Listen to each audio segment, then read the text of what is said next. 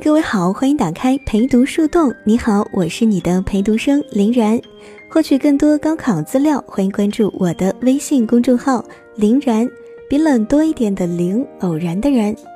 最近看到后台有朋友留言说，自己经常不知道我到底应该去做什么，是去写数学题呢，还是去背英语单词呢，还是去做一套综合试卷呢？然后就这么纠结着，纠结着，一个晚上就过去了。那我想告诉你的是，如果你一直这么纠结下去，你的整个高三和高考也将会被你的纠结和犹豫毁掉。如果你不尽早走出纠结不做事儿、继续纠结的怪圈，你将永远不会再前进一步。高中呢，无论是文科还是理科，都一共要学习六个科目，而每个科目里呢，又都会有自己的一套学科体系。在高三这样一个时间紧、任务重的阶段。一下子需要做很多任务的情况时有发生，甚至每天都是如此。那么，如何安排完成这些任务的次序和时间，变成了完成他们的第一步。而有的人呢，就是被这难以迈出的第一步所唬住了。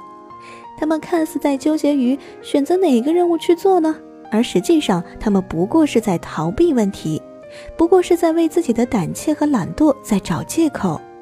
当他们被质问为什么没有完成任务时，他们就会找借口为自己辩护，说：“我很想完成任务啊，但是任务实在太多了，我真的不知道该先做什么。”而不会去承认是因为自己的胆小和懒惰导致了这个任务没有办法完成。那我们应该如何不再纠结下去呢？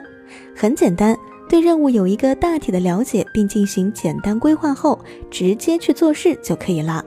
该做哪科做哪科，该写什么题目就写什么题目。总之，至少先找一件事情做起来，先让自己从原地转圈的状态当中走出来。